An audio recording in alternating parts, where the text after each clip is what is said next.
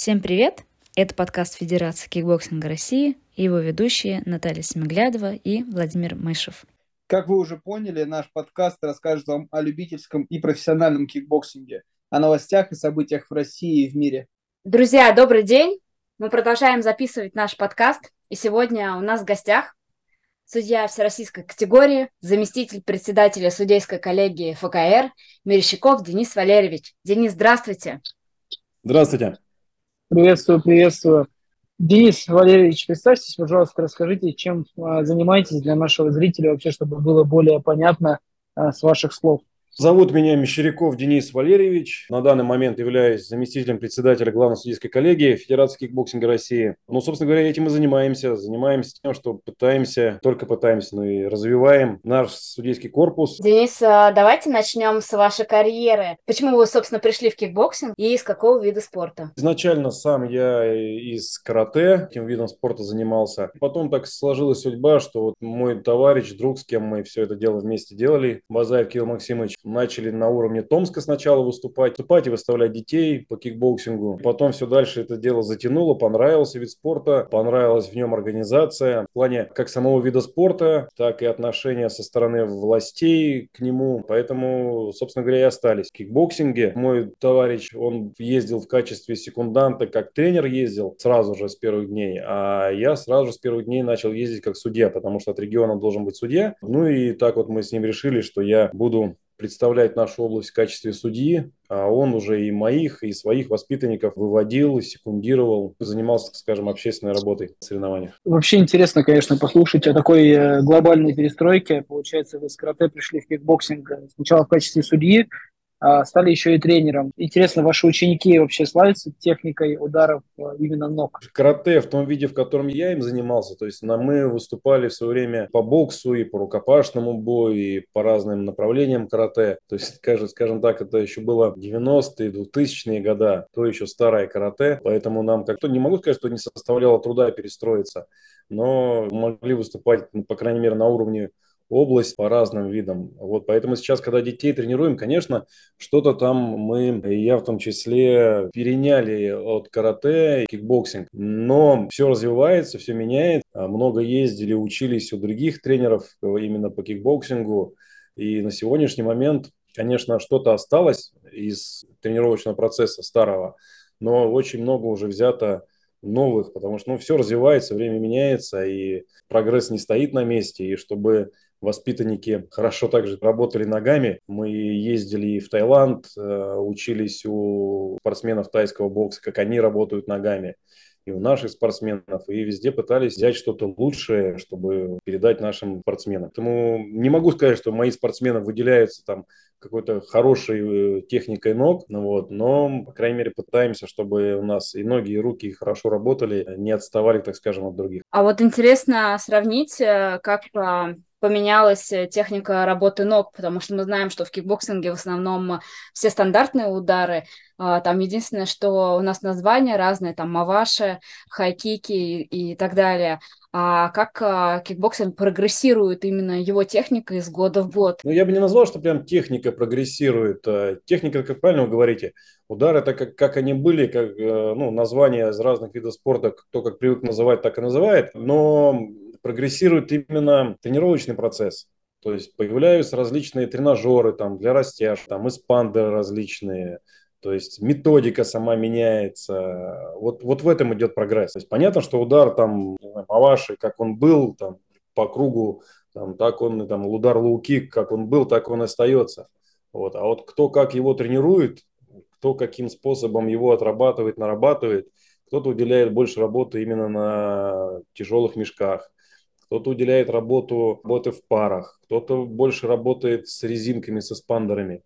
Ну и везде это имеет место быть. Если это в системе все, оно, в принципе, все дает свой хороший эффект, хороший результат. Вот поэтому прогресс, я, я считаю, что именно как раз вот в тренировочном процессе. Если вот говорить о судейской деятельности, расскажите, какой путь э, вы прошли и что нужно сделать, чтобы дослужиться до заместителя председателя судейской коллегии ФКР? Вы сейчас хотите, чтобы я рассказал, как меня подсидеть, да? Нет, но всем интересно карьерный рост, потому что мы, забегая далеко вперед к нашим вопросам, мы знаем, что разрабатывается большая интересная система для того, чтобы люди, кто занимает начальные позиции да, в судейской э, коллегии и только начинают развиваться как судьи, могут э, действительно получить достаточно серьезный карьерный рост, повышение квалификации и быть э, достаточно э, конкурентно способными судьями сейчас. Поэтому хотелось бы слышать ваш путь успеха.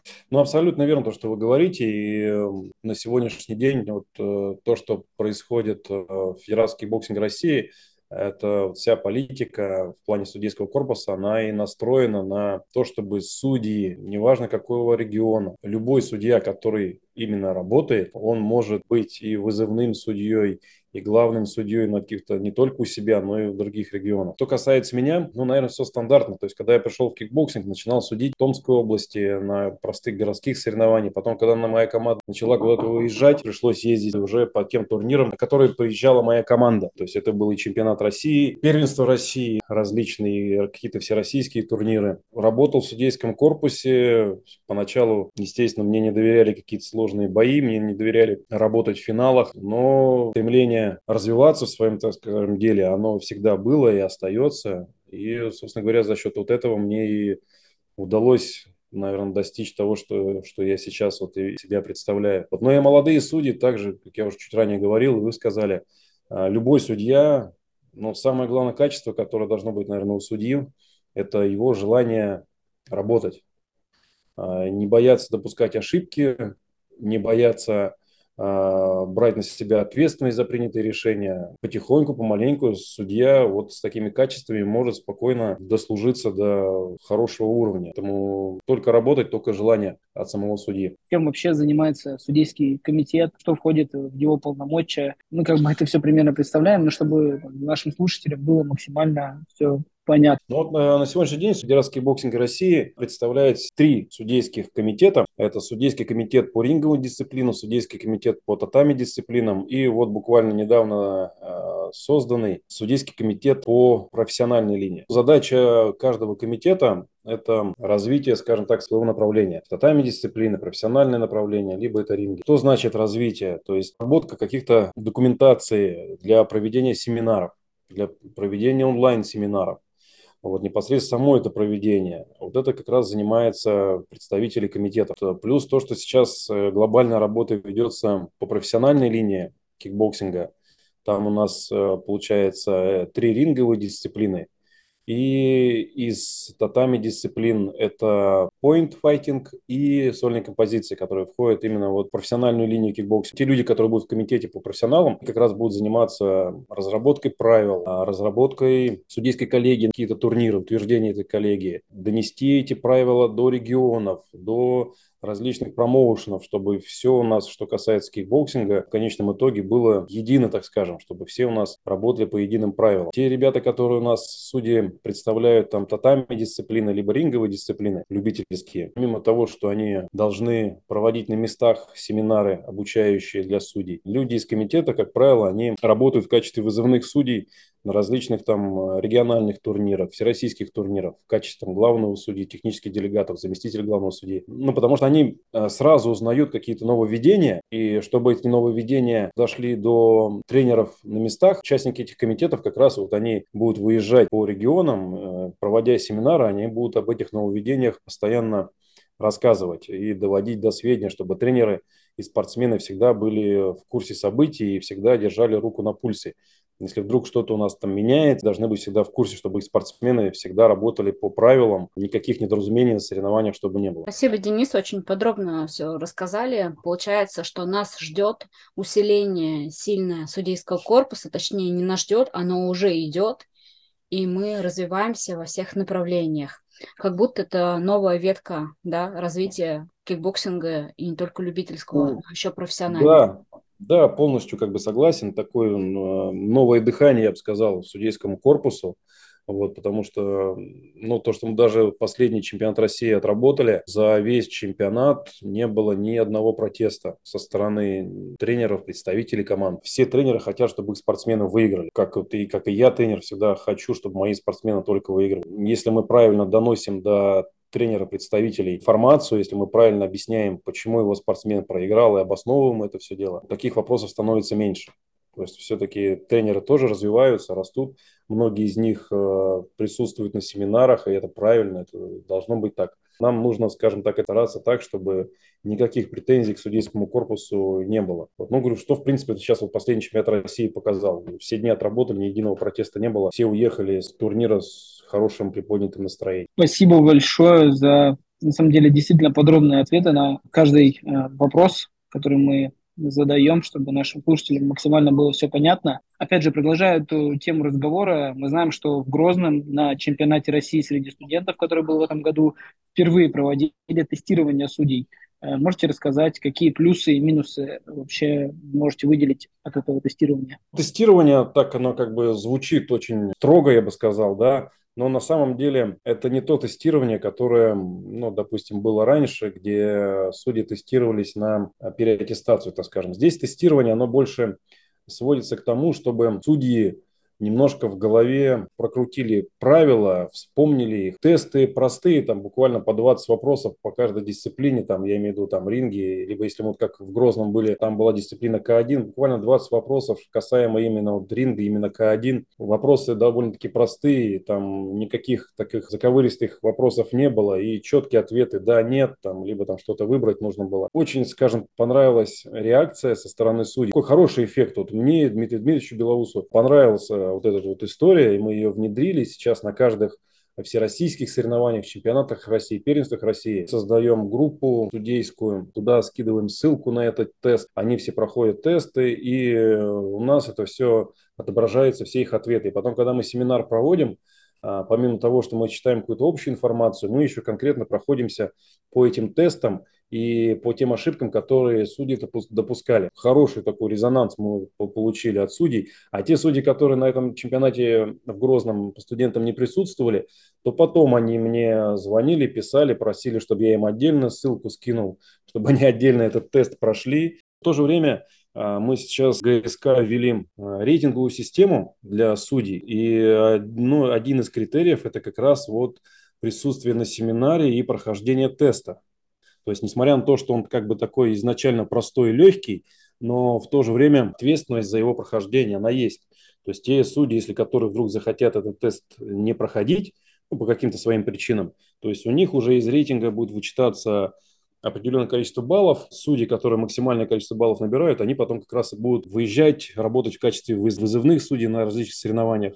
Ну, соответственно, у них есть стимул. Если ты не проходишь тест, баллы теряешь, соответственно, шансы, что ты куда-то поедешь вызывным, они сразу уменьшают. Поэтому со всех сторон тест сказал себя с положительной стороны в плане знаний, в плане стимуляции судей. Ну, скажем так, нам, как э, ГСК, мне, Дмитрию Дмитриевичу, Эдгару, э, это, эта история прям зашла и очень понравилась. Денис, очень интересно. Расскажите, пожалуйста, какие планы работы в судейском комитете ожидается на ближайший год? Ну, как я уже говорил, судейский комитет, э, их три, и план их работы следующий. То есть для начала э, мы сейчас сделали презентацию по правилам судьям комитетов поставили задачу доработать презентацию так, как они ее видят, там где-то фотографии, картинки, где-то какое-то объяснение, чтобы эту презентацию мы потом могли использовать э, в качестве пособия для онлайн семинаров. Потом это, конечно же, работа на местах. Это самое основное, что эти представители судейского корпуса в комитетах что должны сделать, это работа на местах. То есть это как раз про то, что мы говорили, выявление молодых судей и стимулирование их для того, чтобы они выезжали на какие-то соревнования и судили, получали опыта и чтобы ну, их начинали уже узнавать, и мы их видели. Ну, наверное, самое основное для судейских комитетов это вот это.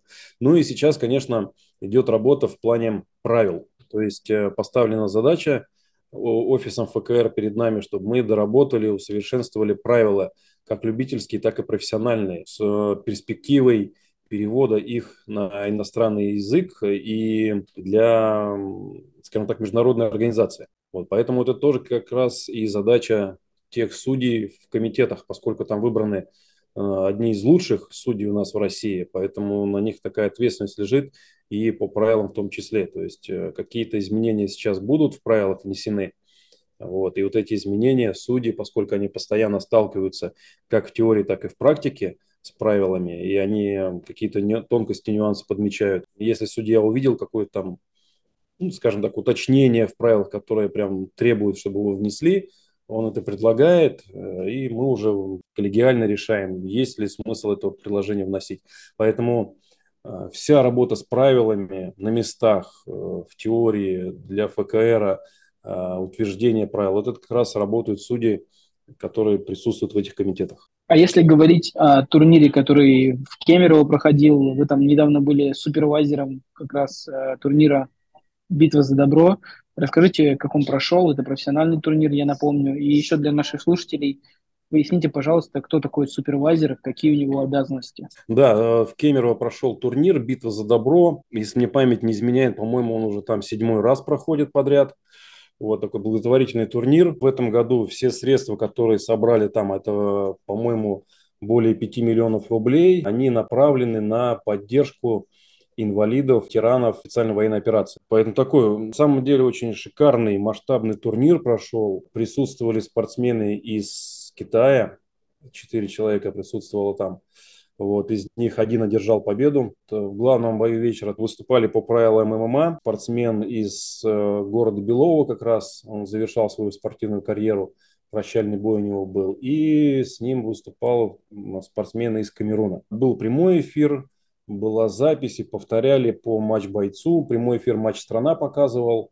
Матч-боец это все дублировал, по-моему, дважды. Очень масштабный турнир прошел, несмотря на то, что город Белово сам по себе, если посмотреть на его географию, на его карту, это очень такой маленький городок, но такой масштабный турнир прошел, классный турнир, и иностранцы были. Я там был в качестве супервайзера, как это все дело переводится, кто такой супервайзер. Супервайзер – человек, который наблюдает, смотрит за всем происходящим, что касается судейского корпуса. Поэтому вот этим делом я там и занимался. То есть та судейская бригада, которая там была представлена, я ее собирал, возглавлял ее Дмитрий Дмитриевич Белоус, вот. Ну и еще судьи были там из Барнаула, из Кемерово, с Иркутска были судьи, с Новосибирска были судьи. Денис, а как для вас прошел чемпионат России?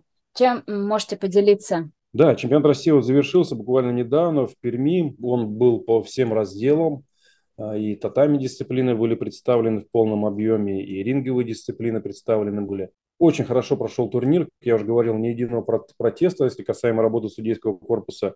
Вот. Ну и по организации, конечно, организаторы, Пермская федерация во главе с Эдуардом Аветисяном и Сергеем сработали на 5 с плюсом, так скажем, потому что я не встречал э, каких-то там спортсменов, представителей, тренеров, у которых возникали вопросы, а если они и возникали, чтобы они не были решены. Начиная просто на взвешивание подарков каждому спортсмену, представителю, рюкзачок вручался там с памятными э, подарками – заканчивая всей логистикой, трансфером и, конечно же, галофиналами, которые они организовали, присутствовали, и губернатор присутствовал, министр спорта присутствовал, что говорит о хорошем качестве турнира, насколько серьезно сама пермская организация, федерация подошла вообще вот ко всему этому событию. Сборная, которая отобралась, на мой взгляд, э, все победители отобраны исключительно правильно. Вы э, сказали про гала-финалы, их отметили. Более того, вы комментировали эти гала-финалы, отлично справились, кстати. Э, было интересно послушать. Поделитесь впечатлением вот именно от этого опыта, от опыта комментирования. Конечно, спасибо вам за доверие. У меня дебют был в комментаторской работе. Тоже было необычно, волнительно это все дело комментировать. С учетом того, что когда я туда шел, я думал, там будет какой-то ну, основной комментатор, а я буду, так сказать, на подхвате. Но когда я поднялся в рубку, я понял, что я один, в принципе, коленки дрожали, так скажем. Необычный опыт, конечно. Могло то, что я уже давно в кикбоксинге, знаю и спортсменов, и тем более правила, и ну, вижу поединок. И вот это как бы опыт, накопленный за все время, который нахожусь в кикбоксинге, конечно, сильно мне помог э, в этой работе. Но мне понравилось. Мне понравилась эта, эта работа. Вот, поэтому если будете меня звать, приглашать, с удовольствием двумя руками, ногами соглашусь. Переходим к вопросу блиц. Денис, а, У нас э, есть такое небольшое правило, мы всех гостей тестируем на этот вопрос. Итак, вопрос в чем заключается? Что для вас кикбоксинг? Это моя работа, это мое хобби, это то, чем я на сегодняшний день живу, и каждый день я переживаю какие-то моменты с кикбоксингом. Это связано и с тренерской работой, и с судейской работой. То есть не бывает ни, ни одного дня, где бы я банально звучит, наверное, но не думал о кикбоксинге. Вот, поэтому на сегодняшний день кикбоксинг – это мой образ жизни. Такой ответ. Лучше и не скажешь. Ну что ж, будем прощаться. Всего доброго. Всем спасибо, спасибо кто нас слушал. И спасибо, Денис, за ваши ответы. Спасибо, Денис, спасибо доброго. большое, очень приятно было с вами познакомиться. И теперь мы еще лучше знаем, что такое судейский комитет и как он работает. Всего доброго, услышимся. Спасибо, всего доброго.